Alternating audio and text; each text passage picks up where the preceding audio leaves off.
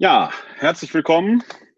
Normalerweise würde ich sagen, im katholischen Stadthaus zur Glaubensinformation. Es sind besondere Zeiten, in denen wir uns befinden. Deshalb versuche ich, die Glaubensinformation ab sofort nicht ausfallen zu lassen, wie wir es in den letzten Malen äh, tun mussten aufgrund der Ereignisse der Corona-Pandemie, sondern äh, ich versuche jetzt die Glaubensinformation als Webinar anzubieten. Sie können sich entweder live zuschalten oder haben das äh, schon getan ähm, über den Link, den ich auf unserer Homepage verfolgt habe. Ich übertrage aber auch gleichzeitig live äh, ins Internet, äh, nach Facebook, sodass man sich da äh, diese Glaubensinformationen eben auch ansehen kann. Ähm, ich muss mal schauen, ob ich das nachher auch heruntergeladen bekomme. Dann kann ich die auch, wie ich das sehr oft in den letzten Malen ja gemacht habe, hinterher zum Nachsehen bei YouTube entsprechend einstellen. Äh, es ist mein erstes Webinar, das ich auf diese Weise fahre. Ich muss also auch meine Erfahrung sammeln. Wenn nicht alles so rund läuft, bitte ich da um Ihre Nachsicht. Ich hoffe, Sie können mich jedenfalls verstehen, dass der Ton funktioniert. Es ist ja ein bisschen anders als bei einer Webkonferenz. Ähm, sonst äh, haben Sie in diesem Setting hier möglicherweise die Möglichkeit, mir eine Chatnachricht oder ähnliches zu schicken, wenn es da zu Problemen kommen sollte. Ich äh, wünsche uns allen einen guten Verlauf und zuerst auch in diesen Zeiten natürlich frohe Ostern allen, die jetzt entweder hier live zugeschaltet sind oder live zusehen oder auch wenn Sie sich äh, diese Glaubensinformation später äh, aus der Konserve quasi bei YouTube anschauen, möge Ihnen der Ostergruß entsprechend auch gelten. Der Titel des heutigen Abends lautet Der Unberührbare, die Auferstehungsberichte nach dem Johannesevangelium. Mit dem Johannesevangelium haben wir ja als vierten Evangelisten eine äh, besondere Art, das Evangelium zu erzählen. Wir können ja in der neutestamentlichen Wissenschaft auf der einen Seite die Evangelien in die drei Synoptiker und das Johannesevangelium gliedern. Die drei Synoptiker sind Matthäus, Markus und Lukas. Die nennt man deshalb die Synoptiker, weil man deren Evangelien wie in einer Synopse, also einer Übersicht, nebeneinander tabellarisch auflisten kann. Und dann kann man sehr schnell sehen, wo haben die entsprechende Übereinstimmungen teilweise bis ins Wörtliche hinein. Deswegen bilden diese drei Evangelien einen Block, der zusammengehört, wo man auch sehr gut erkennen kann, wo haben die miteinander gearbeitet, voneinander abgeschrieben, wo gibt es Eigengut. Da kann man dann die sogenannte Zwei-Quellen-Theorie herausentwickeln. Die haben auch eine eigene Chronologie, denn nach den synoptischen Evangelien umfasst das Leben Jesu, äh, nicht das Leben Jesu, sondern das öffentliche Wirken Jesu etwa ein Jahr. Nach den synoptischen Evangelien wäre auch das letzte Abendmahl ein Paschamal gewesen. Das heißt, Jesus stirbt nach den synoptischen Evangelien am Paschafest. Das Johannesevangelium ist als letztes der kanonischen Evangelien, also der vier Evangelien, die wir in unserem Neuen Testament haben, geschrieben. Zwischen 90 und 100 kann man das etwa verorten, zeitlich. Und es bildet jetzt nicht einfach ein viertes synoptisches Evangelium ab, sondern es hat einen ganz eigenen Ansatz der an vielen Stellen Themen aufgreift, die wir auch in den synoptischen Evangelien finden, die dort aber anders gewichtet, anders aufgreift, anders verarbeitet. Deswegen haben neutestamentliche Wissenschaftler das Johannesevangelium auch als sogenannten Midrasch bezeichnet. Ein Midrasch ist ein Kommentar. Der Johannes kommentiert also quasi nach dieser Lesart die synoptischen Evangelien. Er wiederholt also da nicht einfach, sondern bietet eine Deutung. Und das führt dazu, dass zum Beispiel die johannäische Chronologie anders läuft. Johannes hat eine dreijährige öffentliche Wirksamkeit im Leben Jesu und er stirbt auch nicht am Paschafest, sondern er stirbt im Johannesevangelium in der Stunde, in der man im Tempel die Paschalämmer schlachtet. Das heißt, das Paschafest wäre da einen Tag später gewesen. Das heißt also, nach den synoptischen Evangelien wäre Jesus im Jahr 30 unserer Zeit gestorben, nach dem Johannesevangelium im Jahr 33. Man muss sich also, wenn man jetzt rein historisch denkt, was die Verortung angeht, dazwischen entscheiden. Man kriegt das nicht deckungsgleich. Meine Lesart ist die, dass ich, was die Historie angeht, den Synoptikern den Vorzug gebe, dass das letzte Abendmahl Jesu also ein Passjamal gewesen ist. Dann muss man da natürlich erklären, was hat den Johannes dazu bewegt, es anders anzulegen. Bevor ich das tue, möchte ich aber darauf hinweisen, dass der äh, ehemalige Papst Benedikt der 16. in seinen Jesusbüchern der Johanneschronologie den Vorzug gibt, aber in seinem Vorwort darauf verweist, dass das keine päpstlich lehramtliche Äußerung sei, man könne also anderer Meinung sein. Davon mache ich freimütig Gebrauch. Wie erkläre ich mir dann aber dann die Besonderheit des Johannesevangeliums? Ich sagte schon, wir haben viele Themen im Johannesevangelium, die wir auch in den synoptischen Evangelien finden. Bestimmte Dinge dann aber sind völlig anders erzählt. Auch bei Johannes hat Jesus ein letztes Abendmahl gefeiert. Bemerkenswerterweise fehlt aber dieser sehr zentrale Aspekt der Einsetzung des letzten Abendmahls, das, was wir Katholiken als Eucharistie feiern. Wird in den synoptischen Evangelien und bei Paulus im ersten Korintherbrief erzählt. Im Johannesevangelium fehlt das nicht. Was Johannes hat, ist die Fußwaschungsszene. Die finden wir wieder in den synoptischen Evangelien nicht. Man merkt also sehr deutlich, dass der Johannes dort ein erzählerisches Interesse hat, er will nicht einfach das wiederholen, was schon in den synoptischen Evangelien steht, sondern gewissermaßen eine Deutung dessen vorlegen. Und das passiert im Johannesevangelium A in dieser Fußwaschungsszene, die gerade in diesen Zeiten vielleicht sogar besonders wichtig ist, wenn wir jetzt in der Corona-Krise sehr viel darüber diskutieren, wie kann man Messe feiern, kann man das überhaupt feiern, unter welchen Bedingungen dabei so ein bisschen dieses Diakonale in den Hintergrund zu treten scheint, was so nicht ist, aber der Eindruck könnte mal entstehen, dann ist gerade die johannäische Lesart, wascht einander die Füße, auch als eucharistischer Akzent besonders wichtig. Das ist wichtig, dass wir das Johannesevangelium in diesem Deutemuster haben, dass er über das reine Gedächtnismal hinaus, dieses tut dies zu meinem Gedächtnis, auch diesen sehr äh, starken Aspekt der Nächstenliebe im Vollzug präsentiert. Da merkt man schon dieses Kommentierende, das Midrasch-Sein.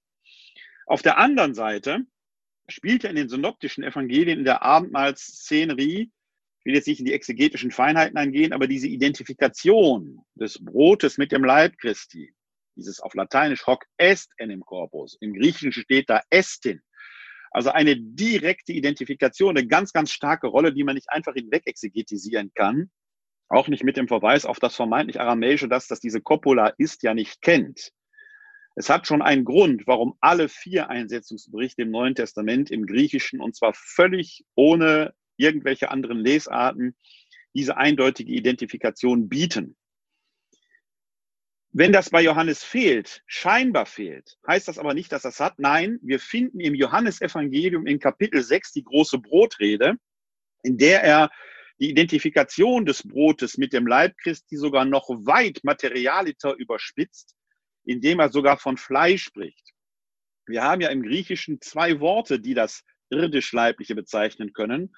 Auf der einen Seite das Wort Soma, das man auch aus Psychosomatik kennt, das den Leib bezeichnet. Leib muss aber nicht zwingend fleischlich materiell sein. Leib kann auch der Auferstehungsleib sein, also etwas Pneumatisches.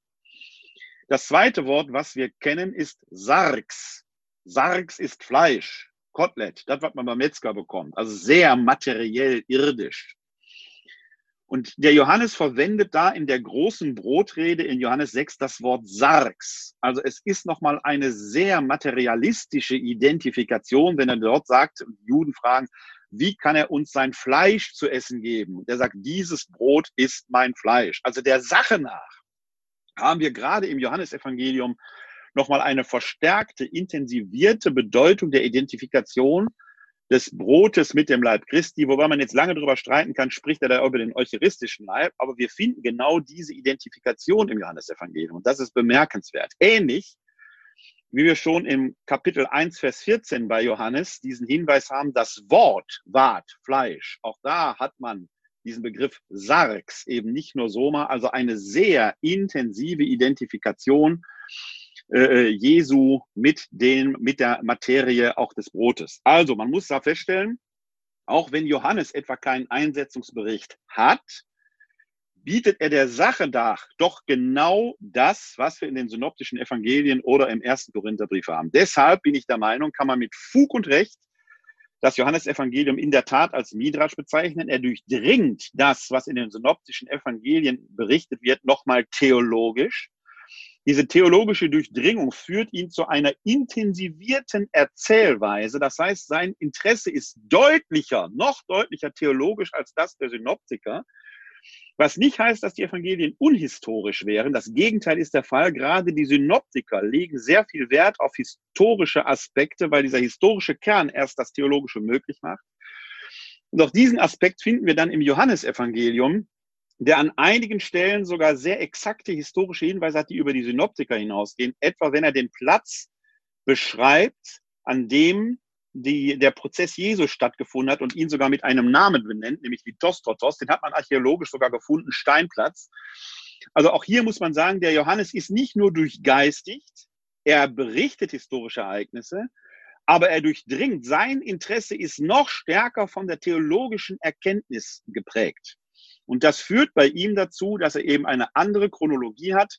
Es führt bei ihm dazu, dass er äh, Dinge nochmal anders erzählt, etwa was diese Identifikation von Leib und Blut Christi entsprechend angeht in der großen Brotrede im äh, sechsten Kapitel des Johannes-Evangeliums. Das gilt dann insbesondere auch für die Auferstehungsberichte und um die soll es ja in diesem Webinar gehen. Äh, wir haben alleine schon in der äh, Passionserzählung bei Johannes nochmal einen deutlich anderen Akzent als er in den synoptischen Evangelien äh, dargestellt wird. Generell gilt für alle vier Evangelien, dass man merkt, dass die Passionserzählung im Vergleich des Umfangs sehr, sehr breiten Raum annimmt, also unverhältnismäßig viel. Wenn man etwa in den synoptischen Evangelien davon ausgeht, die erzählen ein Jahr im Leben des Wirkens Jesu, dann äh, nimmt die letzte Woche, insbesondere der letzte Tag im Leben Jesu, ein Drittel der Evangelien etwa ein. Also man merkt da schon, der Schwerpunkt liegt sehr deutlich auf dem Bericht der Passion und der Auferstehungserzählung, wobei die Passion bemerkenswerterweise, weil sie historisch natürlich viel greifbarer und beschreibbarer ist, die, äh, den Akt der Auferstehung hat ja niemand gesehen. Äh, da steht er im Vordergrund. Das ist auch im Johannesevangelium so. Also ein breiter Teil beschäftigt sich sogar dann mit dem letzten Tag im Leben Jesu, seine Abschiedsreden. Und insbesondere wird im Johannesevangelium äh, der Prozess Jesu vor Pilatus sehr breit, dramaturgisch wie ein Theaterstück erzählt dargestellt. Pilatus wechselt immer die Szenerie. Jesus ist im Pilatus-Palast. Drinnen ereignet sich die Wahrheit. Draußen stehen die Juden, die ihn anklagen. Pilatus wechselt immer die Fronten. Das ist und hin und her, kann man wunderbar auf eine Bühne bringen.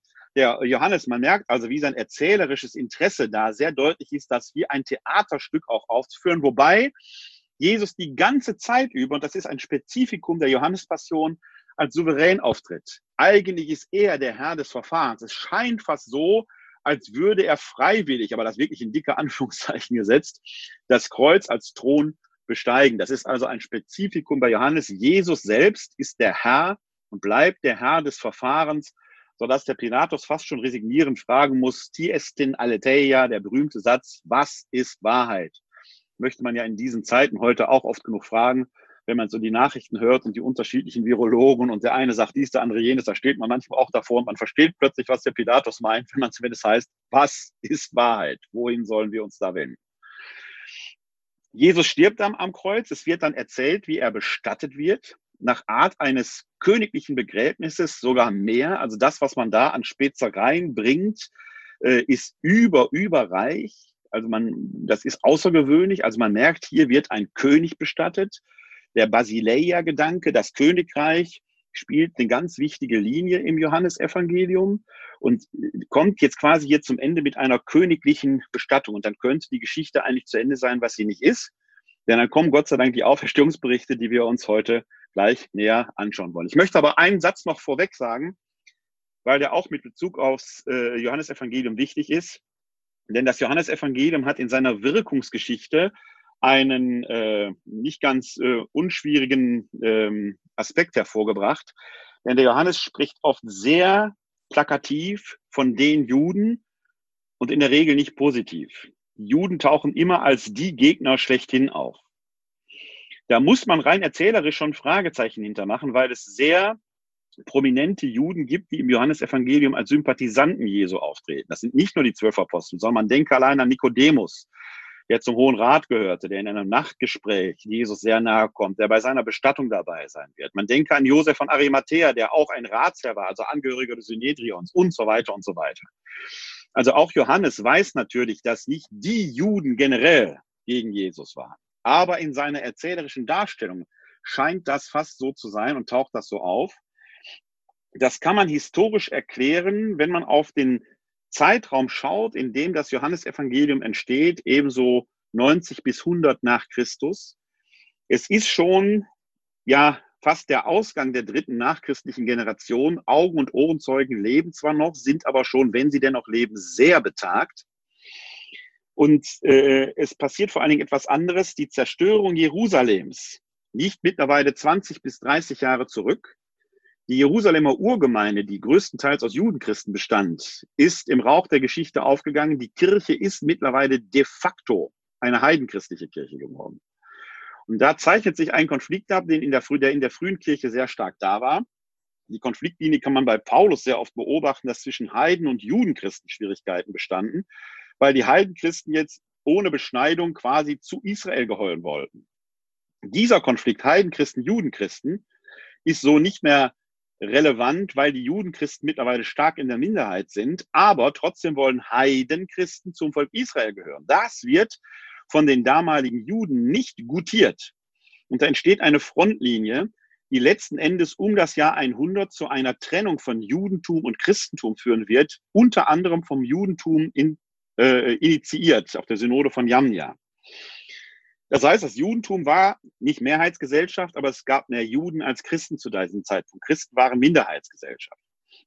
Die wollten also quasi zu den Juden gehören, die Juden ließen sie aber nicht. Und das führt in dem johannäischen Kontext zu dieser harschen Rede, die Juden haben die Wahrheit nicht verstanden und wir Christen, die eigentlich die besseren Juden sein könnten, stehen hier mit unserer Wahrheit. Das muss man im Hinterkopf haben, warum der Johannes so sehr harsch immer von den Juden und sehr undifferenziert von den Juden spricht. Wenn man diesen, das kann man in dem historischen Kontext, das macht die Rede davon nicht zwingend besser, macht sie aber verständlich. Kann man auf den Fußball übertragen. Wenn Schalker von den Dortmundern reden, dann ist das fußballtechnisch sofort klar, welche Feindschaften da sind. Ob dann jeder Dortmunder und jede Dortmunderin aus Gelsenkirchener Sicht auch schon böse ist, eine ganz andere Frage. Aber es macht so deutlich, wie die Parteiung, wie das rhetorisch so funktioniert. Und das muss man einfach zur Kenntnis nehmen, dass aus der johannäischen Sicht das ein rhetorisches, polemisches Spiel ist, über das man auch diskutieren kann und muss, keine Frage. Wenn ich aber diesen historischen Kontext davon wegnehme und daraus eine Aussage mache mit Lehrcharakter, die Juden sind generell verstockt, dann wird das ganz schwierig. Das ist leider wirkungsgeschichtlich gemacht worden und hat sicherlich als eine Linie, nicht allein oder sich als eine Linie auch zu Auschwitz geführt. Man muss also sehr vorsichtig sein, wenn man mit dem Johannesevangelium umgeht. Wir finden diese Rede da, aber sie ist einzuordnen und zu verstehen aus diesem spezifischen historischen Kontext heraus. Dann klingt sie anders, sie klingt nicht unbedingt besser. Man muss sich aber auf jeden Fall klar machen, man darf da kein Generalurteil rausfällen. Das muss man im Johannesevangelium immer klar haben. Der Johannes ist sehr daran interessiert, dass Erkenntnis sich breit macht. Wie kommen wir zum Glauben? Deswegen auch die Pilatus-Frage, was ist Wahrheit? Deswegen auch der große Streit bei der Erzählung der Blindenheilung im vierten Kapitel, wie die Pharisäer, obwohl sie physisch sehend sind, im Herzen immer blinder werden, während der physisch Blinde, ursprünglich Blinde, immer mehr sehend wird. Und man merkt, das ist so die Linie, um die es hier um Johannes geht. Und aus seiner Sicht sind es dann zeitgenössisch die Juden, die nicht zu Christen werden wollen, die nicht verstehen, dass Jesus allein, das ist ein Satz aus dem Johannesevangelium, der Weg, die Wahrheit und das Leben ist. Und dann gibt das einen dramaturgischen Drall, den kann man nachvollziehen, den darf man aber jetzt nicht historisch verallgemeinern und daraus ein Generalurteil fällen. Man muss sogar so weit gehen, dass man sagen muss, der Bund mit Israel ist von Gottes Seite nicht nur nie gebrochen oder zurückgenommen worden, sondern wir Heidenchristen sind bestenfalls die, die hinzugekommen sind, so als Stiefgeschwister. Und da kann sich jeder und jeder allein in diesem Begriff Stiefgeschwister schon deutlich machen, das ist nicht ganz, auch in, unseren ganz normalen Familien, nicht ganz äh, konfliktfrei, die Dinge, die da äh, laufen können und passieren. Muss man im Johannesevangelium immer im Hinterkopf haben. Ist jetzt für unser Thema nicht ganz so entscheidend, war mir aber trotzdem wichtig, darauf hinzuweisen. Jetzt geht es um die Auferstehungserzählung. Die Auferstehungserzählungen im Johannesevangelium ähm, gehen im Kern auf ein Personal zurück, das wir auch in den synoptischen Evangelien finden. Hauptauferstehungszeugin wird, wie wir gleich sehen werden, Maria von Magdala sein. Das ist in der Traditionslinie nicht alleine so. Wir finden etwa im ersten Korintherbrief den Hinweis im 15. Kapitel, ich glaube Vers 6 oder 7, dass Kephas, sprich Petrus, der erste Auferstehungszeuge gewesen sei. Äh, das ist diese, diese Linie, die äh, im Paulusbrief beurkundet ist, die Evangelien weisen Maria von Magdala als erste Zeugin des Auferstandenen aus, weshalb sie dann auch zur Apostola Apostolorum wird, zur Apostolin der Apostel, die ihnen die Botschaft des Auferstandenen überbringt. Rein historisch meine ich, muss man der Maria von Magdala Tradition den Vorrang geben. Dass Paulus die nicht hat, hängt damit zusammen, dass er sie in Jerusalem, als er da war, schlicht und ergreifend nicht angetroffen hat. Er trifft auch einen Großteil der Apostel dort nicht an. Er trifft eigentlich nur Petrus, sprich Kephas, Jakobus und äh, Johannes an. Und auf die bezieht er sich dann. Historisch wird in der Tat Maria von Magdala die erste Auferstehungszeugin gewesen sein. Aber sie muss eine spezifische Erfahrung machen, wie wir gleich sehen werden die bedeutsam ist und die sich als Topos mindestens durch das Johannesevangelium durchzieht.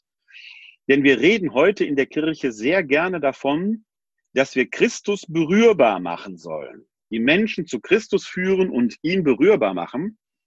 Das ist, wenn wir den Johannes gleich lesen werden, nicht so ganz leicht, weil der Auferstandene schlechterdings nicht mehr berührbar ist. Er ist der Unberührbare geworden, weil er nicht mehr Teil der irdischen Realität, der sarkischen, der fleischlichen Realität ist.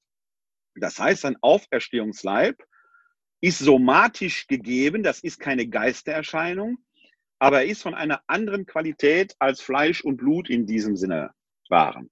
Das bedeutet übrigens ein theologisches Problem, wie wir gleich sehen werden, auf das der Johannes auch zu sprechen kommt. Denn diese Gefahr, diese Erscheinung, was man, was die da erlebt haben, als Geist Geisterhaft abzutun, die steht im Raum. Und damit setzt der Johannes sich gleich unter anderem auseinander. Aber gehen wir der Reihe nach vor, schauen wir einfach in den Text. Wir finden die johannäischen Auferstehungsberichte im 20. und 21. Kapitel seines Evangeliums. Wobei das 20. Kapitel wahrscheinlich der ursprüngliche Schluss des Johannes-Evangeliums war und das 21. so ein Nachklapp. Wie kommt man darauf? Das sei schnell erklärt. Wir finden im 20. Kapitel die Verse 30 und 31, da heißt es, noch viele andere Zeichen hat Jesus vor den Augen seiner Jünger getan, die in diesem Buch nicht aufgeschrieben sind. Diese aber sind aufgeschrieben, damit ihr glaubt, dass Jesus der Christus ist, der Sohn Gottes, und damit ihr durch den Glauben Leben habt in seinem Namen. Punkt. Und eigentlich könnte da Schluss sein. Dann kommen aber noch die Erzählungen der Erscheinung des Auferstandenen am See von Tiberias, das ist der See Genezareth. Das heißt, die Erzählung setzt nochmal neu ein. Und dann gibt es den zweiten Schluss des Johannesevangeliums im Kapitel 21, die Verse 24 und folgende. Da äh, hören wir den Autor dann sagen, dies ist der Jünger, der all das bezeugt und der es aufgeschrieben hat. Und wir wissen, dass sein Zeugnis wahr ist. Es gibt aber noch vieles andere, was Jesus getan hat. Wenn man alles aufschreiben wollte, so könnte, wie ich glaube, die ganze Welt die dann geschriebenen Bücher nicht fassen. Also es gibt dann den ersten Schluss, das ist der aus dem 20. Kapitel, und den zweiten Schluss, das ist der aus dem 21. Äh, Kapitel. Und man könnte anhand die Frage stellen, kann das möglicherweise sein, dass das 21. Kapitel irgendwie später angeklappt worden ist? Äh, kann man nicht mit Sicherheit sagen. Es gibt keine Handschriften, die es komplett weglassen, aber man merkt, da ist zumindest dem Autor noch was eingefallen, was er hinterher nacherzählen muss. Aber schauen wir uns mal diese Erzählungen etwas näher an. Gehen wir abschnittweise vor. Fangen wir mit der Auffindung des leeren Grabes an. Kapitel 20, die Verse 1 bis 10. Am ersten Tag der Woche kam Maria von Magdala früh morgens, als es noch dunkel war, zum Grab und sah, dass der Stein vom Grab weggenommen war. Da lief sie schnell zu Simon Petrus und dem anderen Jünger, den Jesus liebte, und sagte zu ihnen, Sie haben den Herrn aus dem Grab weggenommen und wir wissen nicht, wohin Sie ihn gelegt haben.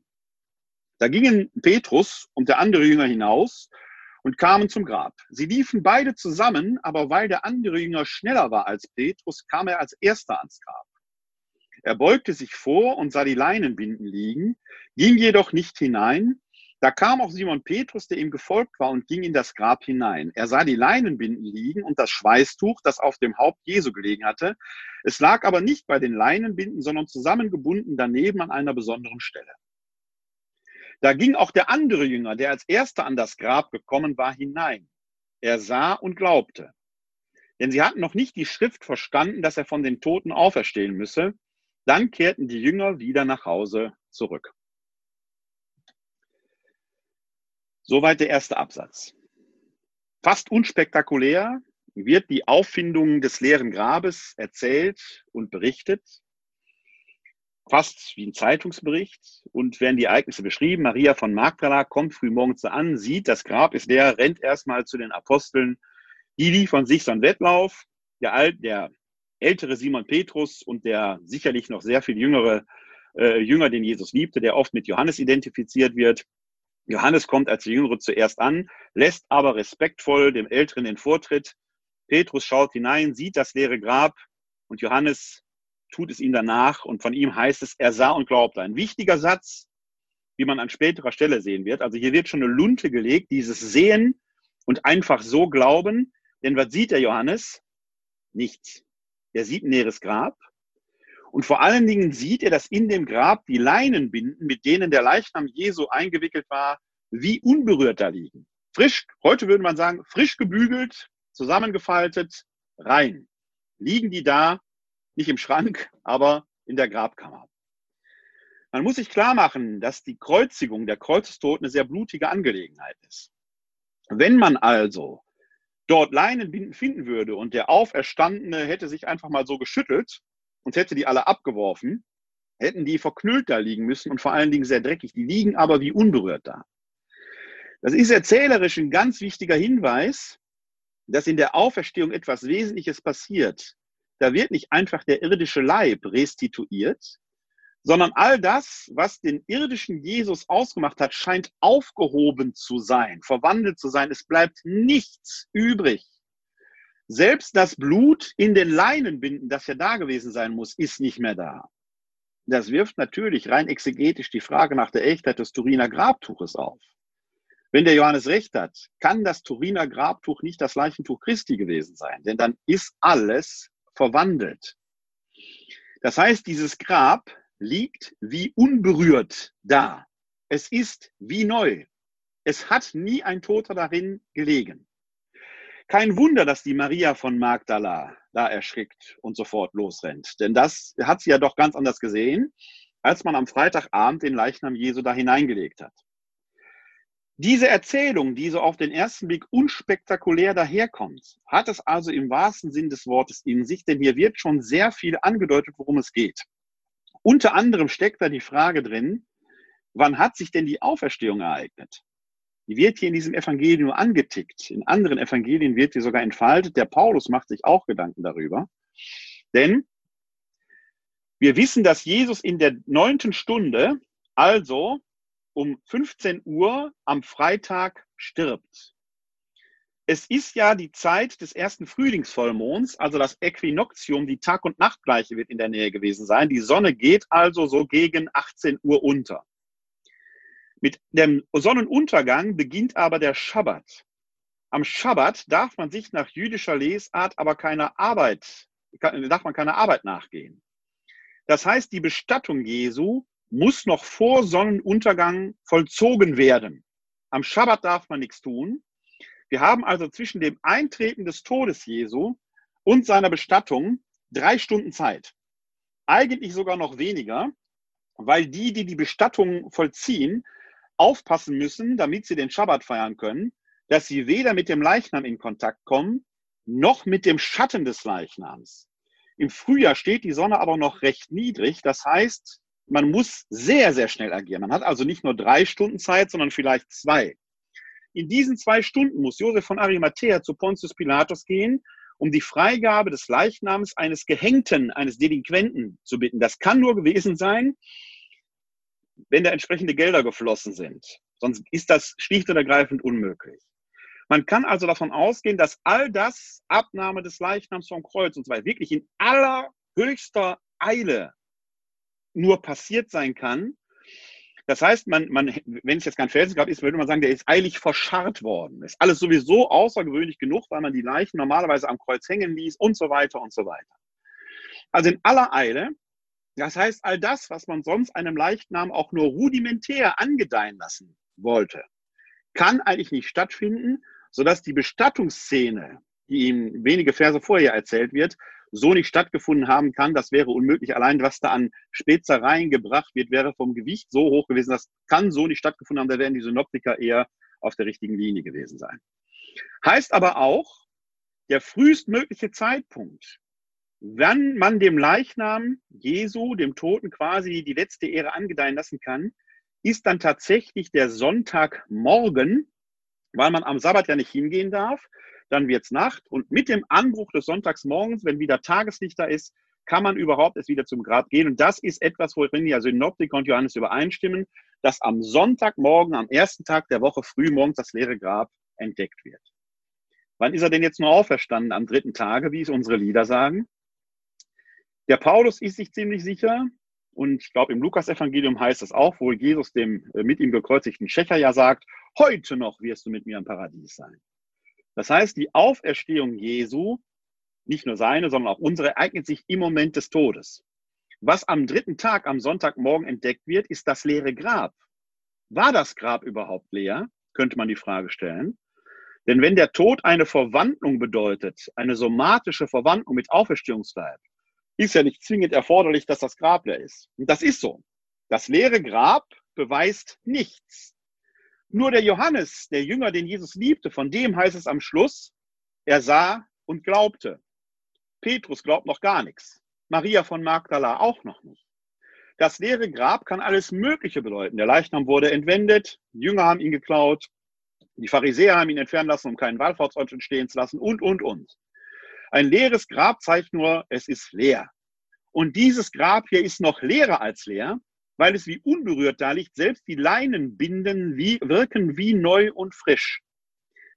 Diese Geschichte transportiert also zum einen den Gedanken, die Auferstehung ereignet sich im Moment des Todes. Als Jesus seinen Geist aushauchte, war er quasi, hat er den Tod schon durchschritten ins Leben hinein. Im Fall Jesu heißt es, der ist eigentlich, natürlich ist er da bestattet worden, aber sein Leichnam ist nicht einfach entwendet worden, sondern es liegt wie unberührt da. Es hat also eine wie auch immer geartete, ich sag mal, Verwandlung stattgefunden. Und das leere Grab wirkt nur bei denen den Glauben, die eine entsprechende Vorveranlagung haben, wie dem Jünger, den Jesus liebte, der sich offenkundig auf die Verheißung Jesu verlässt.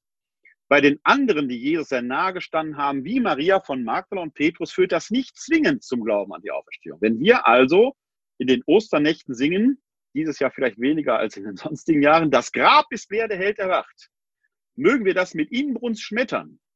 Aber das leere Grab beweist nichts. Es muss nur trotzdem leer gewesen sein, weil ein volles Grab für alle Gegner Jesu eine Steilvorlage gewesen wäre, was die Auferstehung angeht. Denn wenn da ein Leichnam drin gelegen hätte, hätte man da sagen können, ihr faselt hier von Auferstehung, aber da liegt er doch. Schaut, der Tote ist doch da. Deswegen wird das Grab leer gewesen sein. Daran habe ich keinen Zweifel. Aber der Auferstehungsglaube tritt aufgrund einer anderen Erfahrung ein. Und davon erzählt der nächste Abschnitt, die Verse 11 bis 18. Maria aber stand draußen vor dem Grab und weinte. Während sie weinte, beugte sie sich in die Grabkammer hinein. Da sah sie zwei Engel in weißen Gewändern sitzen, den einen dort, wo der Kopf, den anderen dort, wo die Füße des Leichnams Jesu gelegen hatten. Diese sagten zu ihr, Frau, warum weinst du? Sie antwortete ihnen, Sie haben meinen Herrn weggenommen und ich weiß nicht, wohin Sie ihn gelegt haben. Als sie das gesagt hatte, wandte sie sich um und sah Jesus dastehen, wusste aber nicht, dass es Jesus war. Jesus sagte zu ihr, Frau, warum weinst du? Wen suchst du? Sie meinte, es sei der Gärtner und sagte zu ihm, Herr, wenn du ihn weggebracht hast, sag mir, wohin du ihn gelegt hast, dann will ich ihn holen. Jesus sagte zu ihr, Maria. Da wandte sie sich um und sagte auf Hebräisch zu ihm, Rabuni, das heißt, mein Meister. Jesus sagte zu ihr, halte mich nicht fest, denn ich bin noch nicht zum Vater hinaufgegangen, Geh aber zu meinen Brüdern und sag ihnen, ich gehe hinauf zu meinem Vater und eurem Vater, zu meinem Gott und eurem Gott. Maria von Magdala kam zu den Jüngern und verkündete ihnen, ich habe den Herrn gesehen, und sie berichtete, was er ihr gesagt hatte. Das ist eine wunderbare Erzählung, vielfach in der Kunst dargestellt. Und sie zeigt, wie der Auferstandene sich offenbart. Es fängt erstmal mit der Trauer der Maria an, vielleicht weniger Trauer als Furcht, Schrecken, Entsetzen. Sie versteht nicht, sie ist verwirrt. Nichts passt zueinander. Ein leeres Grab, da wo sie Jesus hingelegt hatten und sie hatte das gesehen. Jetzt ist das Grab leer. Äh, äh, Johannes und Petrus äh, gehen offenkundig wieder ihrer Wege, gehen zurück. Maria aber steht noch draußen und beugt sich nochmal in die Grabkammer hinein, als wollte sie sich vergewissern. Und jetzt hat sich etwas Entscheidendes verändert. Plötzlich sitzen da zwei Männer drin. Wo kommen die her? Die können ja nicht einfach so reingegangen sein, denn sie war ja die ganze Zeit anwesend. Also in diesem Grab, das ist so eine Blackbox, fast wie Schrödingers Katze, man weiß nicht so genau, was passiert da in dem Grab. Ist es voll, ist es leer? Solange der Stein davor ist, kann alles Mögliche passiert sein.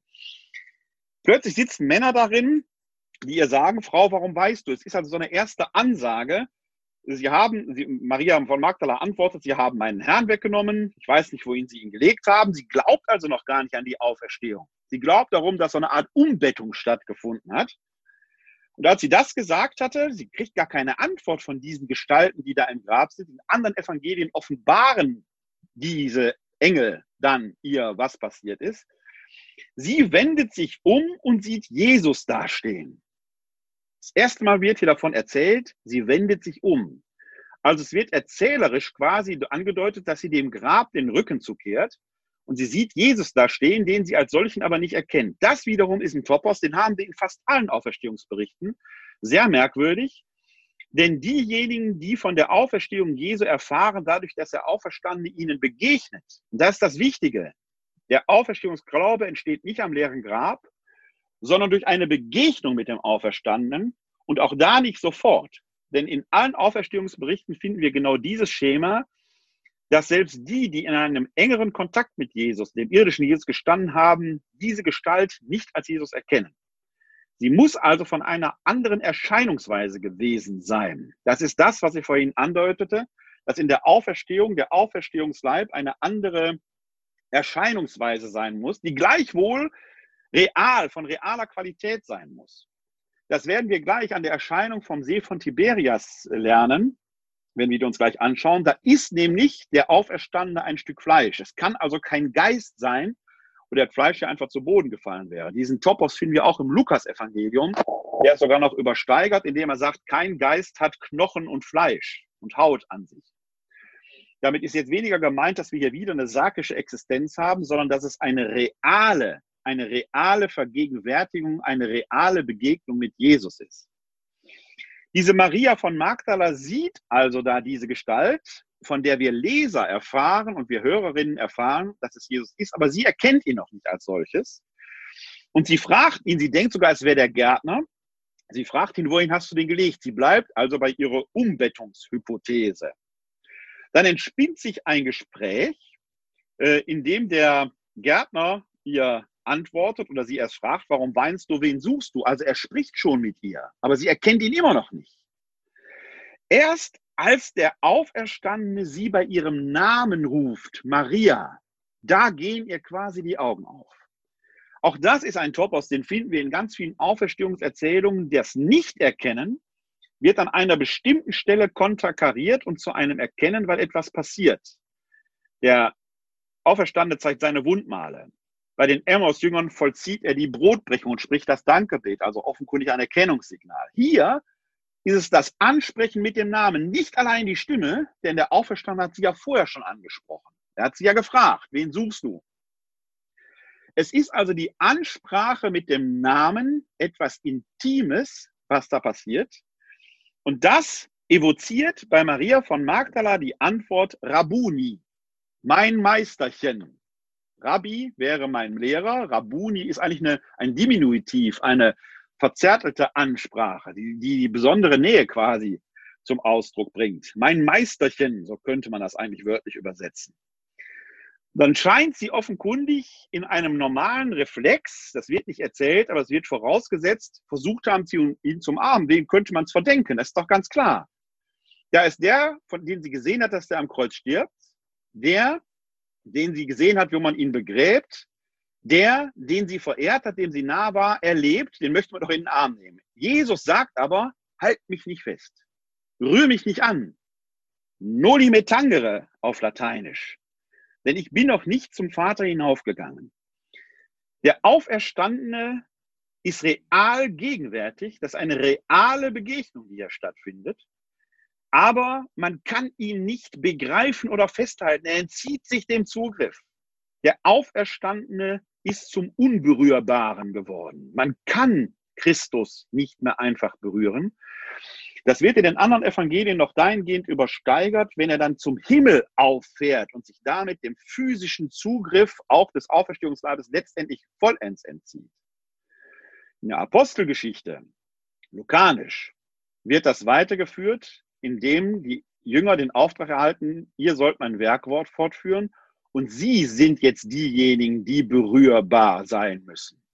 In der Nachfolge Jesu müssen die, die Jesus nachfolgen, zu Berührbaren werden. Wir müssen uns als Christinnen und Christen also berührbar machen, wenn wir Menschen zu Jesus führen wollen.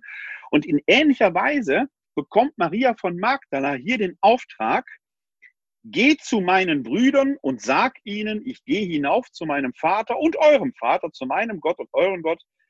Und Maria von Magdala tut das und verkündet denen als Apostola Apostolorum, als erste Auferstehungszeugin, genau diese Botschaft, ich habe den Herrn gesehen und sie berichteten, was er ihr gesagt hatte. Das heißt, auch wenn der Auferstandene selbst gar nicht mehr berührbar ist, müssen es die Jüngerinnen und Jünger sein, die zu Zeuginnen und Zeugen geworden sind, die jetzt durch ihr Leben in seiner Nachfolge Zeugnis von seinem Kreuzestod und seiner Auferstehung ablegen. Das geht eben auch dadurch, indem wir uns zu Berührbaren machen. Die Geschichte hört also nicht auf, sie fängt erst so richtig an, möchte man sagen. Wer aber glaubt, man könnte Jesus hier oder dort fassen, er liegt eben einem Irrtum, weil der Auferstandene nicht mehr berührbar ist. Und das ist vielleicht ein Aspekt, äh, den ich von ja auch noch nicht geahnt hätte.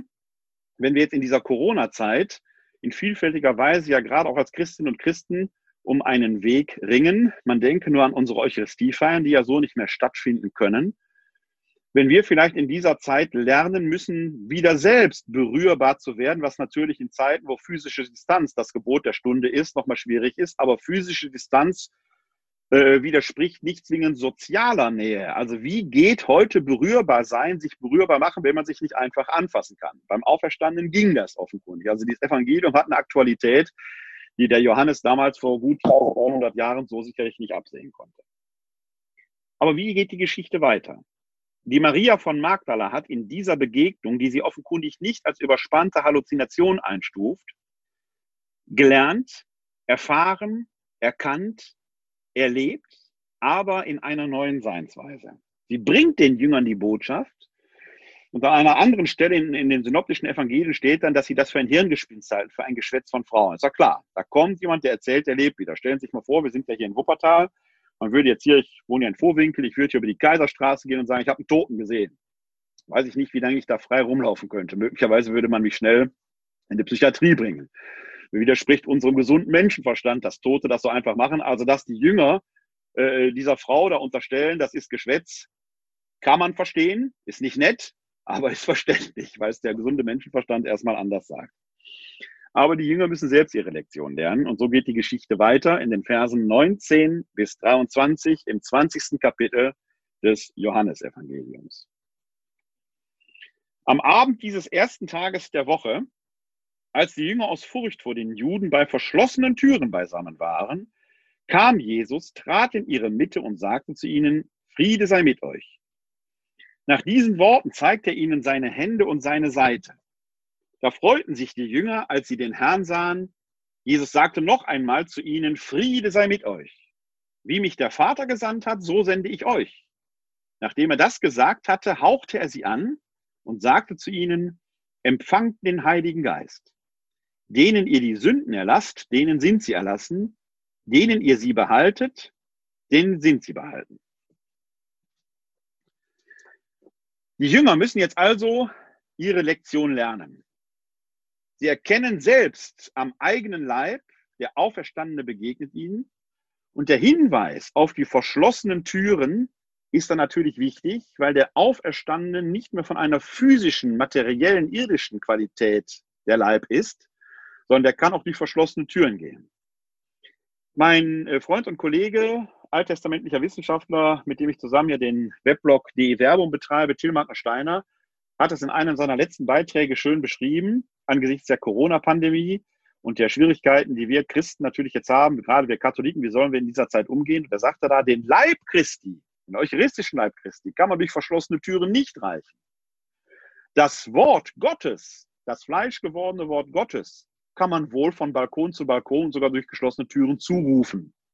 Also die Gegenwart Jesu in seinem Wort, die Gegenwart Gottes in seinem Wort hat eine Qualität, die gerade in heutigen Zeiten vielleicht von uns, vielleicht insbesondere von uns Katholiken ganz besonders erkannt werden muss. Der Auferstandene ist nämlich imstande, verschlossene Türen zu durchdringen. Der kann soziale Nähe erzeugen, selbst wenn die Türen zu sind. Das ist auch ein Aspekt, der in diesen Zeiten vielleicht so bedeutsam war äh, wie nie. Dann wird aber hier erwähnt, und deswegen war mir vorhin der Hinweis auf dieses besondere Verhältnis oder dieser besondere Akzent, den die Redeweise von den Juden im Johannesevangelium hat, wichtig, weil hier steht, aus Furcht vor den Juden. Es ist natürlich klar, der Anführer dieser Gruppe wurde als Aufrührer hingerichtet am Kreuz, wie ein Hochverräter, wie ein Aufständischer. Und es ist ja klar, dass seine Anhänger schnell auch in dem Verdacht standen, äh, äh, seinen, äh, seinen Aufstand da weiterzuführen. Also die werden sich nicht nur aus Angst vor den Juden zurückgezogen haben, sondern vor allen Dingen auch aus Angst vor den römischen Besatzern, die ja die Kapitalsgewalt innehatten. Das ist der historische Kern. Jetzt finden wir aber gerade in den Evangelien immer eine sehr romfreundliche Tendenz, denn die Römer waren die Machthaber, mit denen wollte man es sich nicht verscherzen. Und im Umfeld des Johannesevangeliums sind gerade die, ist der Konflikt mit den Juden auf einem Höhepunkt. So kann man diese Rede aus Furcht vor den Juden erklären, die man aber nicht, wie es mancherorts geschieht, verallgemeinern darf. Das ist ein historischer Kontext, der hier beachtenswert ist.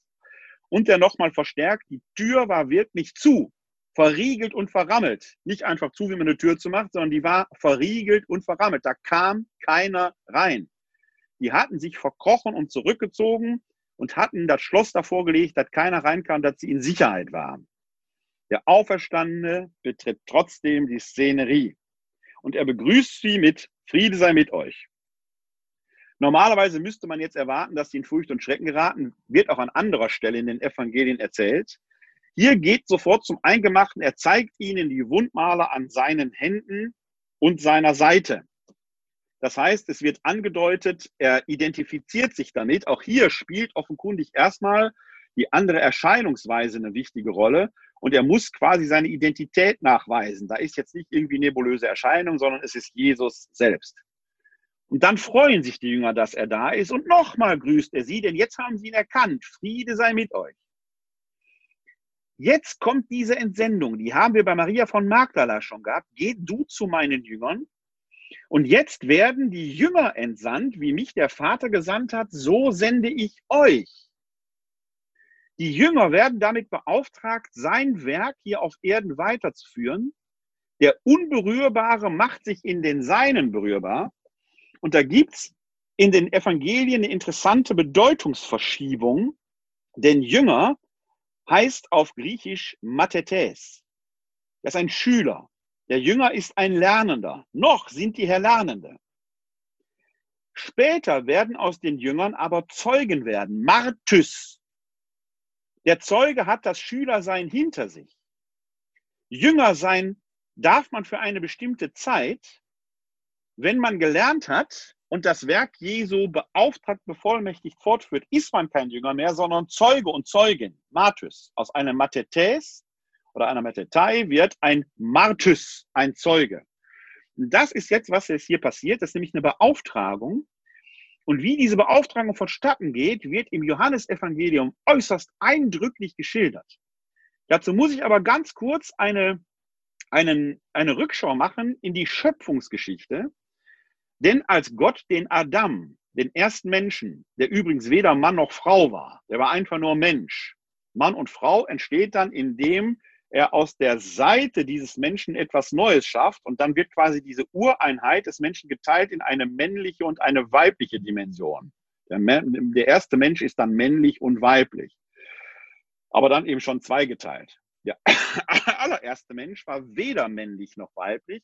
Adam heißt ja der vom Lehm genommene. Also Gott hatte aus Lehm und aus Ton etwas, ich hätte beinahe gesagt, gebastelt, geformt. Das liegt noch tot da. Und jetzt ist ja die Frage, wie bringt er diese tote Substanz ins Leben? In der Genesis wird das eindrücklich beschrieben, wie Gott seinen Lebensatem in die Nase bläst. Und dadurch wird der Mensch zu einem lebendigen Wesen. Im Psalm 104 heißt es dann an einer Stelle, sendest du deinen Atem aus, so werden sie neu erschaffen, nimmst du ihnen den Atem, so scheiden sie dahin. Das heißt, der Mensch, nicht nur der Mensch, aber gerade auch der Mensch als atmendes Wesen erkennt, es ist Gott, der in mir atmet. Bei Paulus wird daraus die Rede, wisst ihr nicht, dass ihr Tempel Gottes seid. Gott wohnt im Menschen. Und jetzt hören wir hier, dass der Auferstandene die Jünger anhaucht und ihnen sagt, empfangt den Heiligen Geist, das Pneuma. Man könnte auch übersetzen, empfangt den Heiligen Atem. Es erfindet also eine Art Neuschöpfung statt. Die werden neu erschaffen, neu belebt. Aus Jüngern werden eben Zeugen. Sie werden jetzt im Stand gesetzt, das zu tun. Es ist nichts weniger als ein pfingstliches Ereignis, was hier dargestellt wird. Und dann kommt der Auftrag. Denen ihr die Sünden erlasst, den sind sie erlassen denen ihr sie behaltet, sind sie behalten. Daraus könnte man den Auftrag ablesen für so etwas wie das Beichtsakrament, obwohl das hier historisch noch gar nicht in dieser Weise existent ist. Man kann die Stelle aber auch noch anders lesen. Denn neutestamentlich bedeutet das Wort Sünde Hamatia ja auch Fehler. Also etwas, was der Mensch falsch macht. Was macht der Mensch falsch? Er kann sich von Gott abwenden. Das kommt im deutschen Wort Sünde ja zum Tragen, denn da steckt ja Absondern drin. Die Sünde ist etwas, was uns in den Zustand der von Gott, des von Gott getrenntseins bringt. Das Gegenstück ist die Versöhnung, was uns wieder zu Kindern Gottes macht. Jetzt kann man mit Fug und Recht die Frage stellen, kann jemand, der erkannt hat, dass Gott in uns atmet, dass es Gottes Geist ist, der uns atmet, Gott wohnt in mir, kann ein solcher Mensch überhaupt sündigen? Nee, streng genommen nicht, denn ich kann mich ja nicht von Gott trennen, weil er ja in mir drin ist. Und das sagt Paulus im Römerbrief auch so, ihr seid der Sünde gestorben. Trotzdem kann ich mich natürlich von Gott abwenden. Ich kann es zumindest versuchen. Ich kann von Gott wegrennen, muss aber damit rennen, also es ist ja ein Freiheitsakt des Menschen, dass ich das kann. Ich muss aber damit rechnen, dass Gott so frei ist, hinter mir herzurennen. Wenn ich jetzt umkehre, schaue ich Gott wieder in die Augen. Das ist ähnlich wie Maria von Magdala, die ja zweimal umkehrt und in dieser permanenten Umkehr erkennt, Jesus ist auferstanden. Das heißt, Gott ist auch hinter uns her. Wir können uns so gesehen eigentlich gar nicht von Gott trennen. Wozu dann dieser Auftrag? Ich lese ihn eher als Warnung an die Zeuginnen und Zeugen, sich nicht zwischen Gott und die Menschen zu stellen, denn ich kann die Menschen von Gott trennen, indem ich mich dazwischen stelle. Wenn ich also jemandem die Vergebung verweigere, stoße ich ihn in die Gottferne, dann übernehme ich aber dafür auch die Verantwortung. Das heißt, es ist hier gar kein Freibrief in dem Sinne ausgesprochen, ihr habt die Macht, das so oder so zu tun. Es ist eher eine Warnung an die Zeugen, die ja jetzt den Unberührbaren als solches erkennen, für sich aber klar haben müssen, ihr seid jetzt diejenigen, die durch Gott, durch die Gott berührbar wird. Und wenn ihr den Leuten die Sünden vergibt, erfüllt ihr genau diesen Auftrag. Wenn ihr den Menschen die Sünden behaltet, stellt ihr euch zwischen Gott und Mensch, dann erfüllt ihr euren Auftrag nicht. Es ist also nicht eine Bevollmächtigung, sondern eher eine Warnung an diejenigen, die gerade den Auftrag erhalten haben, das Evangelium mit Vollmacht zu verkünden und so zu berührbarem zu werden, um die Menschen zu Gott zu führen. Einer war nicht dabei in dieser Szene, Thomas der Zweifler. Und um den geht's im folgenden Abschnitt. Und auch er muss, wenn man genau hinschaut, lernen, dass der ewig gewordene nicht mehr so einfach festgehalten werden kann. Die Verse 24 bis 29. Thomas, der Didymus genannt wurde, Didymus heißt Zwilling. Thomas, der Didymus genannt wurde, einer der zwölf, war nicht bei ihnen, als Jesus kam. Die anderen Jünger sagten zu ihm, wir haben den Herrn gesehen. Er entgegnete, wenn ich nicht das Mal der Nägel an seinen Händen sehe und wenn ich meinen Finger nicht in das Mal der Nägel und meine Hand nicht in seine Seite lege, glaube ich nicht. Acht Tage darauf waren seine Jünger wieder drinnen versammelt und Thomas war dabei. Da kam Jesus bei verschlossener Tür, trat in ihre Mitte und sagte, Friede sei mit euch. Dann sagte er zu Thomas, streck deinen Finger hierher aus und siehe meine Hände Streck deine Hand aus und leg sie in meine Seite und sei nicht ungläubig, sondern gläubig. Thomas antwortete und sagte zu ihm, mein Herr und mein Gott. Jesus sagte zu ihm, weil du mich gesehen hast, glaubst du, selig sind, die nicht sehen und doch glauben. Zuerst ist bemerkenswert, wie sich der Topos aus der vorhergehenden Erzählung wiederholt. Die Türen sind wieder verschlossen. Also dasselbe Spiel nochmal. Dasselbe Setting wird herbeigeführt. Der einzige Punkt, der sich jetzt unterscheidet, ist, es sind jetzt nicht nur die Elf da und die Jünger, sondern Thomas ist dabei. Bekommt also quasi neue Chance. Er glaubt nicht einfach aufgrund des Zeugnisses, was für ein, was für ein, da sind zig Leute, die jetzt bezeugen, wir haben ihn gesehen, er selber kann nicht glauben. Und damit kommt er uns nahe. Denn es ist ja genau der Schluss, weil ich nicht selbst gesehen habe, glaube ich nicht einfach. Da können Sie mir alle erzählen, was Sie wollen. Und da ich den Coronavirus nicht sehen kann, glaube ich gar nicht, dass der da ist. Netz ist voll von solchen Sachen. Permanent. Ich glaube nur das, weil ich sage, ich habe zwar keine Ahnung von den Dingen, aber ich glaube nur das, was ich für wahr haben will. Der Thomas ist ein Prototyp des modernen Zweiflers. Und er muss seine Lektion lernen. Deswegen wird das Setting wiederholt. Original, genauso wie es vorher war. Türen zu, Jesus kommt wieder rein. Und es wird erzählt, es ist der achte Tag, nachdem das geschehen ist. Das ist also wieder sonntags, wieder Schöpfungstag, wieder erster Tag der Woche. Es wiederholt sich also eins zu eins im gesamten Setting. Thomas bekommt jetzt die Chance, du kannst deinen Finger hier in die Wunde legen und kannst, wenn du willst, mich anfassen. Denn wirkt bemerkenswerterweise, sagt dann Thomas dieses Bekenntnis, mein Herr und mein Gott. Er glaubt also, er bekennt, und dann heißt es, weil du mich gesehen hast, glaubst du, selig die nicht sehen und doch glauben. Es steht nicht da, weil du mich angefasst hast, angefasst hast, weil du mich berührt hast. Es steht nicht da, weil du es begriffen hast, sondern es steht da, weil du gesehen hast. Also er hat nicht angefasst. Das ist das Entscheidende, weil die Sinne verwechselt werden. Es geht um das Anfassen, leg deinen Finger hier und dorthin.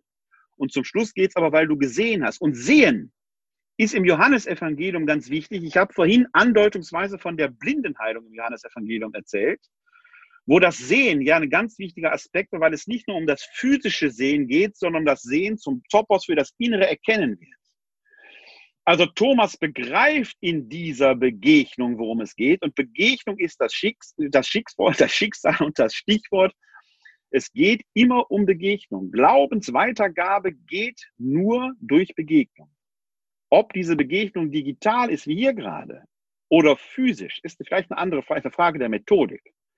Aber es geht immer um Begegnung. Und Thomas hat nicht berührt. Er hat erkannt, obwohl er hätte berühren können. Auch hier bleibt Jesus schlussendlich der Unberührbare. Und die, die erkennen, werden seine Botschaft jetzt weitertragen also ganz erstaunlich, wie in diesem 20. Kapitel immer wieder mit diesen Versatzelementen gespielt wird.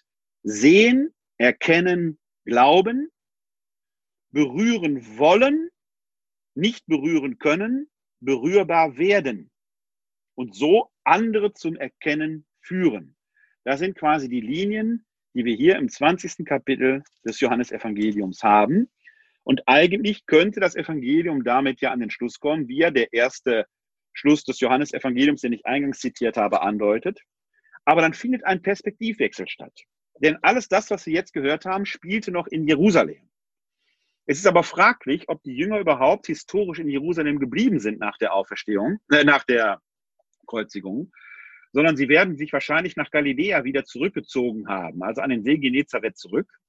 Auch das ein Topos, der in den synoptischen Evangelien eine ganz wichtige Rolle spielt, denn da ereignen sich manche Auferstehungsbegegnungen erst in Galiläa, ist also gar nicht mit Jerusalem verbunden. Die scheinen also später wieder nach Jerusalem zurückgekehrt zu sein. Und diese Tradition greift auch Johannes auf der aber nicht vom See Genezareth, sondern vom See von Tiberias spricht. Das ist aber der See Genezareth, weil Tiberias eine von Herodes Antipas gegründete Stadt am See Genezareth ist. Also auch Johannes greift diesen Topos der Galiläa-Tradition auf und verwertet die, aber es wirkt in seinem Evangelium wie, wie angeklappt, als wenn da jemand gesagt hätte, hör mal, du hast uns jetzt erzählt, passiert alles in Jerusalem, aber Lukas und die anderen schreiben doch was von Galiläa, was erzählst du uns denn da? Und jetzt erzählt er hier noch zwei Begebenheiten vom See von Tiberias, mit der er auf die Galiläa-Tradition einschwenkt. Und auch diese beiden Begebenheiten haben es in vielerlei Weise in sich. Schauen wir ins 21. Kapitel, die Verse 1 bis 14.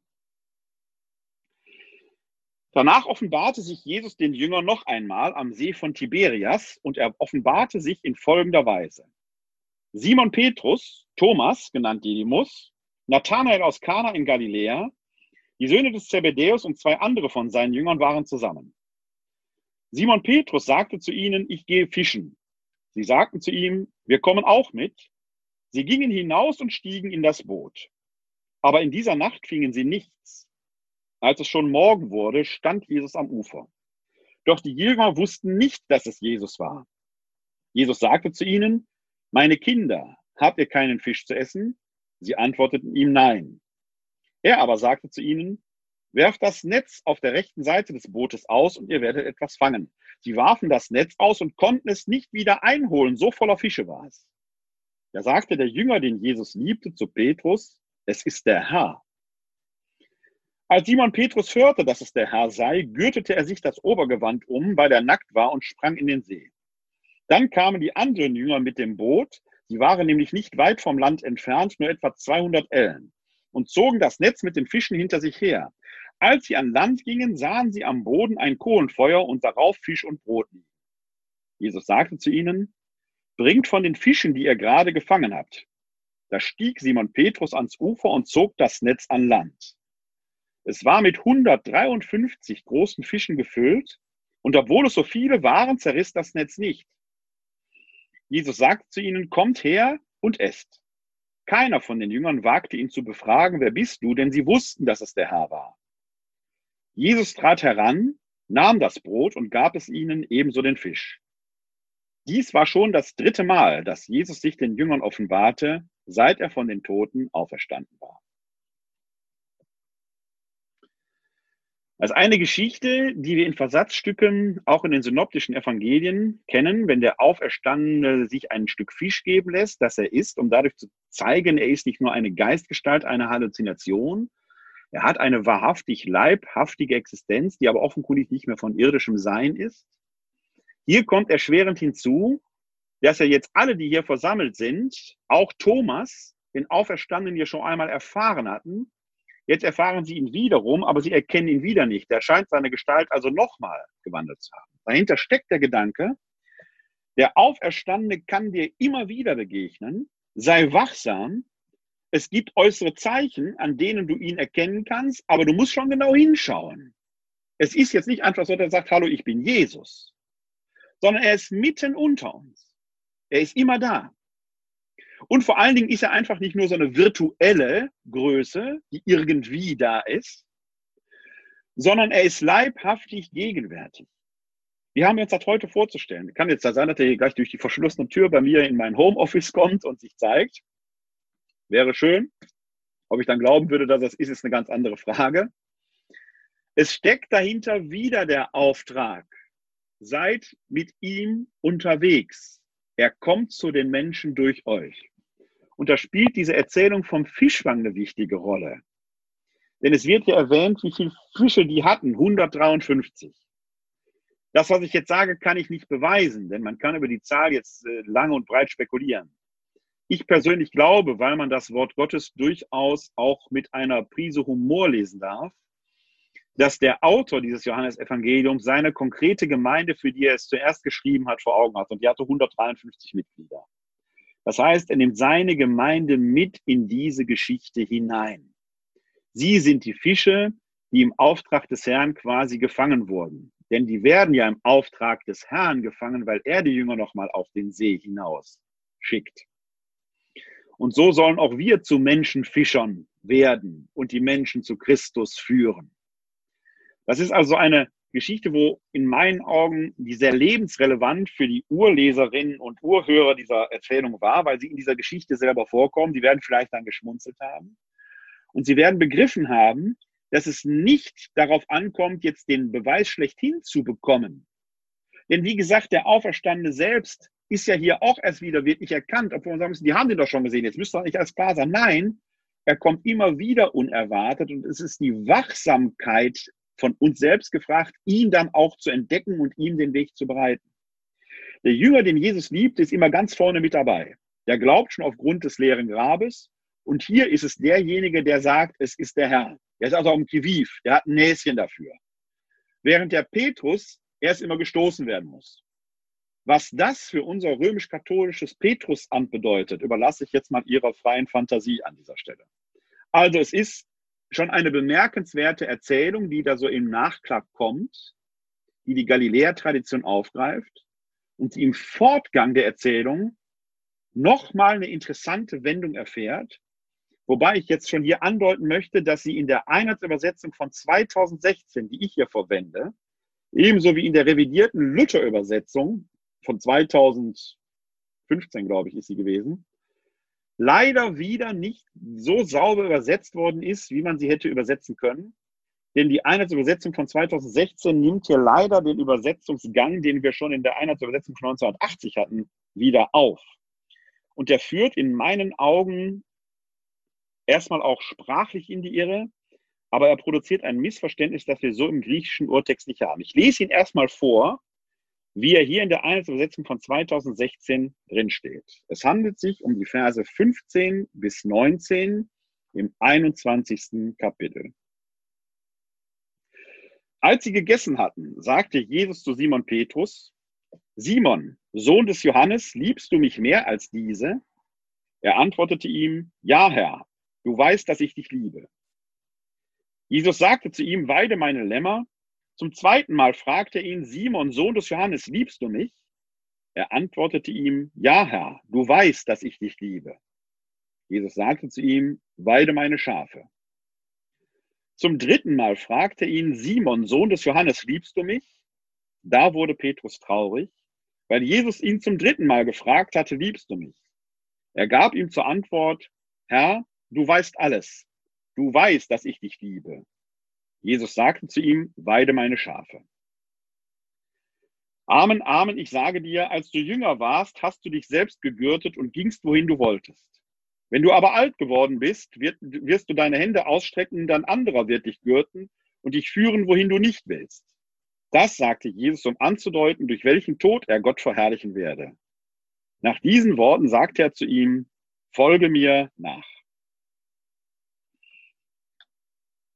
In der Übersetzung, wie wir sie in der Einheitsübersetzung und auch in der revidierten Luther-Übersetzung haben, stelle ich mir immer die Frage, scheint der Auferstandene taub zu sein? Der fragt, liebst du mich? Petrus antwortet, ich liebe dich. Und dann fragt er wieder und wieder und zum Schluss wird Petrus traurig. Da stimmt doch irgendwas nicht. Das kann doch nicht sein. Der, der, der, eigentlich ist doch alles klar schon in der ersten Frage. Wenn wir in den griechischen Urtext schauen, bekommt der Text einen anderen Drive und ich frage mich, warum man, obwohl es im Deutschen sprachliche Möglichkeiten gegeben hätte, das entsprechend zu übersetzen, das nicht genutzt hat. Dieses sprachliche Missverständnis, was hier zum Ausdruck kommt, was auch einen ganz anderen Drive bekommt, als im griechischen Urtext hat. Denn das Griechische kennt verschiedene Worte für das, was wir im Deutsch mit lieben meinen. Drei sind es im Wesentlichen. Das erste ist das Wort Eron. Da steckt Eros drin. Die erotische Liebe, die leibliche Liebe. Die kommt im Neuen Testament ehrlich gesagt nicht vor. Wäre aber eine denkbare Variante gewesen. Das zweite ist das Philein, die Philia, die Liebe zwischen Freunden, die Freundschaftsliebe. Und das dritte ist das Agapan, Agape, die Nächstenliebe. Das ist das, wo Gott auch durch uns im Menschen handelt. Und wenn man sich jetzt mal den griechischen Urtext anschaut, dann merkt man, dass da mit diesen Worten gespielt wird, mit Agape und Philia. Denn Jesus fragt immer, liebst du mich, Agapan? Und Petrus antwortet mit Philein, ich will dir Freund sein. Und wenn ich das mal anders paraphrasiere, wenn ich diese griechische Variante aufnehme, klingt der Text folgendermaßen. Man merkt plötzlich, da ist eine Dynamik drin, mit einer wichtigen Erkenntnis. Wenn man den griechischen Text wörtlich übersetzt hätte, und ich frage mich wirklich, wirklich, warum man das bei der Einheitsübersetzung von 2016 nicht gemacht hat, es ist mir völlig unverständlich an dieser Stelle, weil es einfach gewesen wäre, es zu tun, wie etwa die Übersetzung des Neuen Testamentes von Fridolin Stier zeigt, der das auch so macht. Also ich übersetze jetzt mal mit diesen Begriffen Agapan und Philein. Jesus fragt, Simon, Sohn des Johannes, liebst du mich mehr als diese? Agapan. Petrus antwortet, ja, Herr, du weißt, dass ich dein Freund bin, Philein. Jesus sagte zu ihm, weide meine Lämmer. Zum zweiten Mal fragte ihn Simon, Sohn des Johannes, liebst du mich? Agapan. Er antwortete ihm, ja, Herr, du weißt, dass ich dein Freund bin, Philein. Jesus sagte zu ihm, weide meine Schafe. Zum dritten Mal fragte ihn, Simon, Sohn des Johannes, willst du mein Freund sein? Philein. Da wurde Petrus traurig, weil Jesus ihn zum dritten Mal gefragt hatte, liebst du mich? Und jetzt wird eine wunderbare Dynamik in der Geschichte deutlich. Jesus fragt den Petrus zweimal, Agapan, liebst du mich? Im Sinne von Gottesliebe. Und Petrus antwortet, ich bin doch dein Freund, Philein. Der gibt eine andere Antwort. Der redet quasi an Jesus vorbei. Und in der dritten Frage schwenkt Jesus auf die Petruslinie ein. Er hat von Petrus, ich will die lieben verschiedenen Formen der Liebe gar nicht gegeneinander ausrufen, aber er hat von Petrus etwas gefordert, was der so nicht gutieren kann. Und dann nimmt der Auferstandene das, was Petrus ihm bietet. Und jetzt erkennt Petrus, dass er zur vollständigen Hingabe in diesem Sinne noch gar nicht bereit war. Aber Jesus gibt sich mit dem zufrieden, was, Jesus, was Petrus leisten kann. Und das macht Petrus traurig. Und er hat einen Lernprozess vor sich. Irgendwann wird er gegürtet werden und wird in die Nachfolge Jesu am Kreuzestod gehen, wie es dann zum Schluss heißt, dass der äh, Autor des Johannesevangeliums hier schreibt, das sagte er, sagt Jesus, um anzudeuten, durch welchen Tod er Gott verherrlichen werde. Das heißt, wir müssen als Christinnen und Christen, auch wenn wir Zeugen sind, nicht fertig sein. Wir geben das, was wir geben können, ganz und gar. Gott ist damit zufrieden, haben aber gleichzeitig den Auftrag, weiter an uns zu arbeiten. Wir dürfen nie mit dem zufrieden sein, was wir sind. Wir können immer noch mehr wollen und sollen mehr wollen. Aber Gott wird uns nicht mehr aufbürden, als uns notwendig ist. Das heißt, diese Geschichte hat im griechischen Urtext eine wunderbare Dynamik, die leider, leider, leider in der deutschen Übersetzung, der Einheitsübersetzung, wie übrigens auch der Luther-Übersetzung, so nicht zum Ausdruck kommt. Schade, schade, schade, dass man die Revisionen nicht genutzt hat, um hier den griechischen Urtext sprachlich zum Klang zu bringen, was ja ein leichtes, mit einem leichten Schlenker möglich gewesen wäre. Der Auferstandene macht uns also aus Jüngerinnen und Jüngern zu Zeuginnen und Zeugen. Wir brauchen uns also als die Quintessenz der Geschichte nicht selbst zu überheben. Wir geben das, was wir geben können, aber das sollen wir auch geben und sollen perspektivisch die Hoffnung auf eigene Weiterentwicklung nicht aufgeben. Das ist keine Überlastung. Niemand verlangt von Menschen draußen, dass sie permanent Bibel rezitieren durch die Lande äh, schreiten. Verlangt man vielleicht von mir, von mir erwartet man das vielleicht sogar. Das, was man geben kann, was man vom Evangelium verstanden hat, soll man geben, darf sich aber darin eben auch weiterentwickeln. Das ist die Quintessenz dieser Geschichte. Und solange Liebe im Spiel ist, und sei es die Philia, ist schon viel getan. Oder wie ich es sage, man muss nicht alle Menschen mögen, aber alle Menschen sollte man lieben. Ob diese Liebe dann die Agape ist, die große Nächstenliebe, oder die Liebe zu einem Freund. Gott würde sagen, die Liebe zu einem Freund, die nehme ich. Und das ist das, was die Quintessenz dieser Geschichte ist. Danach schließt das Evangelium, wenn man den, die Schlussbemerkung außen vor lässt, mit den Versen 20 bis 23. Petrus wandte sich um und sah den Jünger folgen, den Jesus liebte und der beim Abendmahl an seiner Brust gelegen und ihm gesagt hatte, Herr, wer ist es, der dich ausliefert? Als Petrus diesen sah, sagte er zu Jesus, Herr, was wird denn mit ihm? Jesus sagte zu ihm, wenn ich will, dass er bleibt, bis ich komme, was geht das dich an? Du folge mir nach. Da verbreitete sich unter den Brüdern die Meinung, jener Jünger stirbt nicht. Doch Jesus hatte ihnen nicht gesagt, er stirbt nicht, sondern wenn ich will, dass er bleibt, bis ich komme, was geht das dich an? Der Jünger, den Jesus liebte, wird traditionell mit dem Apostel Johannes in Verbindung gebracht, dem jüngsten von den Zwölfen. Ein Jüngling halt. Er wird die anderen Apostel allein biografisch aufgrund des Alters höchstwahrscheinlich überlebt haben. Der Tradition nach ist es der einzige, ist er der einzige, der eines natürlichen Todes stirbt. Und um das Jahr 90, als das Evangelium geschrieben wird, und es ist ihm ja gewidmet, stellt sich natürlich die Frage, wieso konnte er sterben? Er hatte doch diese Verheißung, dass er nicht stirbt, bevor Jesus wiederkommt. Und die wird hier gerade gerückt.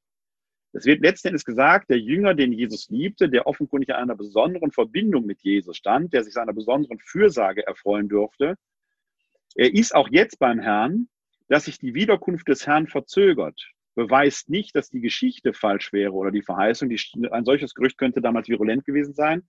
Wir finden einen ähnlichen Gedankengang übrigens bei Paulus im ersten Thessalonicher Brief, der sich ja gegen den Eindruck zur Wehr setzen muss, da sterben jetzt die ersten Christen, ohne dass Jesus wiedergekommen ist. Und auch er muss sich damit argumentativ auseinandersetzen. Jetzt sind wir noch ein paar Jahrzehnte später. Die Wiederkunft Christi ist immer noch ausgeblieben.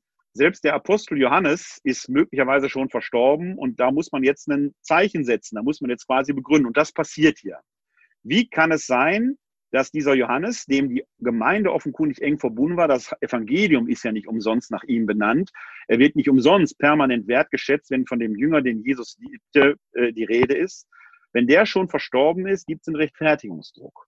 Und den löst der Autor dieses Evangeliums hier auf und hält damit die Erwartungshaltung hoch, dass er Auferstandene kommen wird, um die Welt zu erlösen. Dadurch wird ein Zustand geschaffen, den wir Theologen den eschatologischen Vorbehalt nennen, des Schon und noch nicht. Durch Kreuzestod und Auferstehung sind wir schon erlöst, aber die Vollendung, die endgültige, ist noch nicht geschehen. Wir leben im Jahr 2020. Wir warten also immer noch. Schon wissen wir, dass wir erlöst sind, aber die Vollendung hat sich noch nicht ereignet. Und in dieser Zeit braucht es aufrechte Zeuginnen und Zeugen für den vom Kreuzestod Auferstandenen, die für ihn zu berührbaren werden. Wenn Sie das mitnehmen aus diesem ersten Webinar, ich persönlich bin ganz zufrieden, wie es gelaufen ist, die Technik scheint funktioniert zu haben, äh, dann würde mich das sehr freuen. Zu einem Webinar gehört aber auch, dass, äh, wenn Sie Fragen haben, die sehr gerne natürlich hier noch stellen können.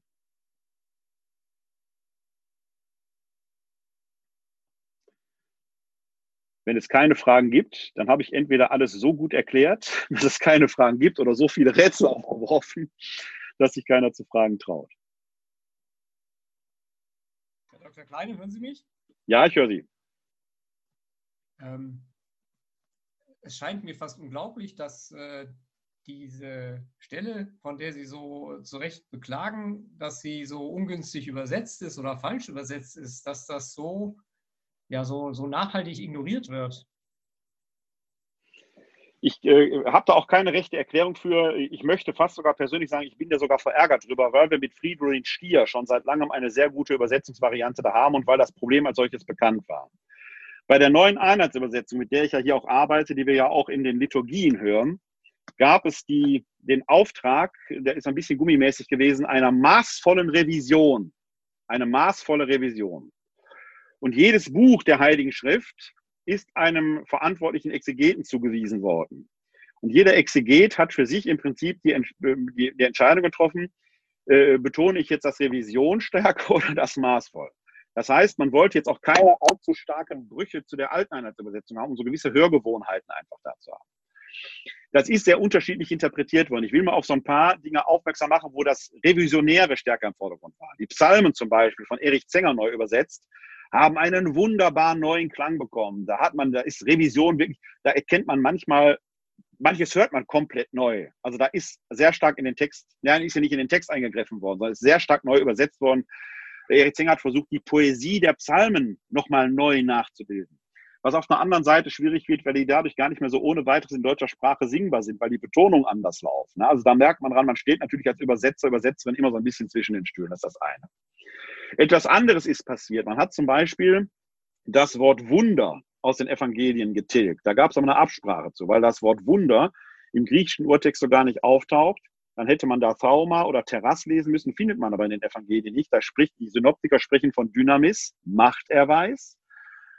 Und der Johannes hat Semeion, Zeichen. Und das finden Sie jetzt auch so im Neuen Testament. Sie finden also in den, in den Evangelien das Wort Wunder nicht mehr, sondern bei den Synoptikern heißt es jetzt Machterweis oder Machtzeichen und bei Johannes finden Sie eben Zeichen. Bei dem Übersetzer des Johannesevangeliums stellen wir ansonsten aber fest, dass er das Wort maßvoll offenkundig stark betont hat. Das heißt, weite Passagen, wo man eigentlich hätte hinsehen können und hinsehen müssen und sagen müssen, dann nutzen wir jetzt die Chance, das neu zu übersetzen, denn wann wird die nächste große Einheitsübersetzung kommen? In 40, 50 Jahren oder was? Und er hat leider diese Stelle im Prinzip eigentlich wortwörtlich aus Seiten übernommen. Ich kann es nicht verstehen, weil dieses wunderschöne Sprachspiel aus dem Griechischen dadurch völlig verloren geht, das alte missverständlich bestehen bleibt und diese wunderbare Idee, die erzählerisch im Johannes ja dasteht, verloren geht. Ich kann wirklich nur alle Verkünderinnen und Verkünder bitten, das in Predigt, Katechese oder sonst wo äh, anzudeuten und äh, da zu erklären. Ich kann nicht sagen, dass er es falsch übersetzt hätte, weil eine Übersetzungsmöglichkeit des Wortes Philia im Deutschen ist eben Liebe. Aber dieser besondere Akzent der Philia und dieses Wechselspiel zwischen Agape und Philia arbeitet er in der Übersetzung eigentlich nicht heraus, was in meinen Augen hätte geschehen müssen und was etwa als Beispiel Fridolin Stier ja in seiner Übersetzung auch tut. Dankeschön. Also ich halte es fast, um es mal etwas stark und pointiert zu formulieren, fast schon für ein Ärgernis, dass das äh, nicht so gemacht worden ist. Ja, weil es so klingt, als ob Jesus einfach nur einen Druck aufbaut, indem ja, er immer und immer wieder genau. dasselbe fragt. Und das Gegenteil ist eigentlich der Fall. Ne? Es geht gerade ja. nicht um Druck aufbauen, sondern es, es, geht eigentlich darum, dass Jesus sich letzten Endes dem Petrus annähert, um den Druck herauszunehmen. Was natürlich beim Petrus dann zu einer traurigen Erkenntnis führt. Okay, aber eigentlich ist genau das Gegenteil der Fall. Und das ist das, was schade ist, dass es in der jetzigen Übersetzung im Deutschen nicht so herausgearbeitet wird, wie es hätte herausgearbeitet werden können. Ja? Okay. Dankeschön. Sehr gerne. Okay. Heute Abend äh, war das erste Webinar. Sie sind herzlich eingeladen, wenn Sie wieder dazu stoßen möchten. Normalerweise zeige ich immer einen Zettel hoch. Den habe ich jetzt hier in meinem Büro nicht. In zwei Wochen wäre es wieder soweit. Ich muss mal kurz meinen Kalender hier aufrufen, dann kann ich Ihnen auch das Thema sagen. Ich gehe mal davon aus, dass wir auch in zwei Wochen uns nicht im katholischen Stadthaus treffen können, aber in zwei Wochen könnten wir uns, wenn Sie wollen, wieder hier zum Webinar treffen. Dann wird es um den Lebendigmacher und Anstifter gehen, Gott, der Heilige Geist und die Kirche. Da wird uns vielleicht die Stelle aus dem Johannesevangelium, wo der Auferstandene die Jünger behaucht, wie Weiland, Gott Vater, den Adam behaucht hat, nicht nur die Stelle, aber die wird uns sicherlich da auch nochmal begegnen. Dann gehen wir schon steil aufs Pfingstfest zu, wohin immer auch die Corona-Pandemie uns dann geführt hat. Auch da werden wir hoffentlich etwas klarer sehen. Ich gehe mal davon aus, dass wir uns weiterhin hier im Webinar treffen werden, aber es scheint mir eine gute Möglichkeit zu sein, mit Ihnen da in äh, Kontakt zu bleiben und auf diese Weise den Abend gestalten zu können. Äh, ich möchte an dieser Stelle nochmal hinweisen auf das Videojournal, das ich ja regelmäßig hier sende, heute Abend nicht, weil wir dieses Webinar hatten. Bei euch das Videojournal der katholischen Citykirche Wuppertal in Zeiten der Corona-Pandemie. Da kommt die nächste Sendung übermorgen am Freitag. Äh, wenn Sie da Lust haben, schauen Sie mal rein, auch um 19 Uhr. Ansonsten wünsche ich Ihnen in diesen Zeiten, bleiben Sie gesund und helfen Sie anderen, gesund zu bleiben. Und wie ich mein Videojournal schließe, mache ich es ja auch. Glück auf. Alles Gute Ihnen allen, die Sie zugeschaut haben, hier im Webinar selbst oder im Internet. Ich hoffe, wir sehen uns bald wieder. Bis dahin. Tschüss. Vielen Dank. Dankeschön. Tschüss. Schönen Abend. Tschüss. Ihnen auch. Tschüss.